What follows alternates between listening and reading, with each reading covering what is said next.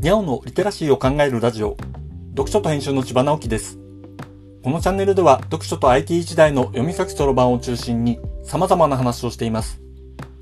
今回のタイトルは、地方から見る東京近郊区間の驚きポイント。時刻表は読み物だからなの21回目です。前回の配信は時刻表にはいくつか種類があるということから始めました。今回もその話からします。僕は時刻表の王様は全国版時刻表と思っています。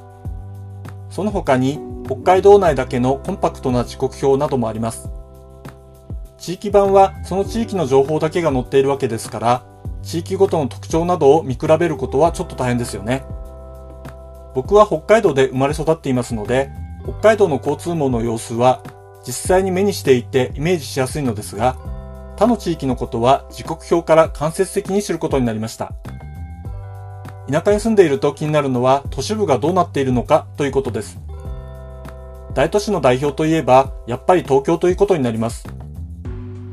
時刻表は東海道線から始まって、北海道の北とか東の線区が終わりに来る順番で掲載されていますが、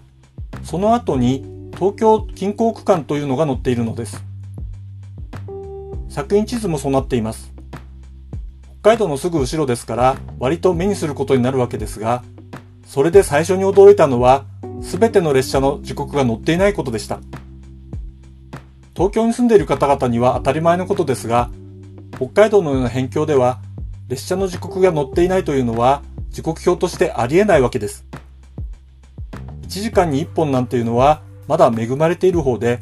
日に何本しかないというような路線では、列車がいつ来るかわからないということは、そのまま使えないということになるわけですから。時刻を気にせずに、駅に行って来た電車に乗るなんてことは、夢のまた夢みたいなものです。綿密に乗り換え計画を立てるために時刻表はあると言っても過言ではありません。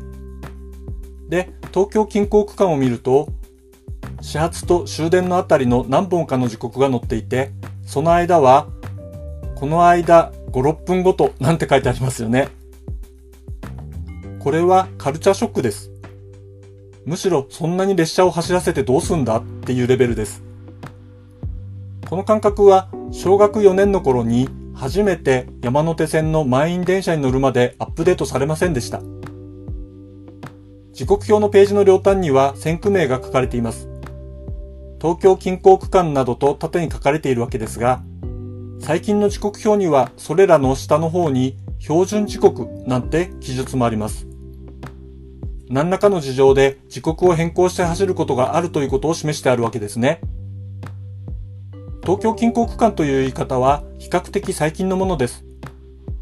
国鉄時代には国鉄電車、略して国電と呼ばれていました。電車があまり走っていない北海道から見ると、電車というのも結構眩しいものです。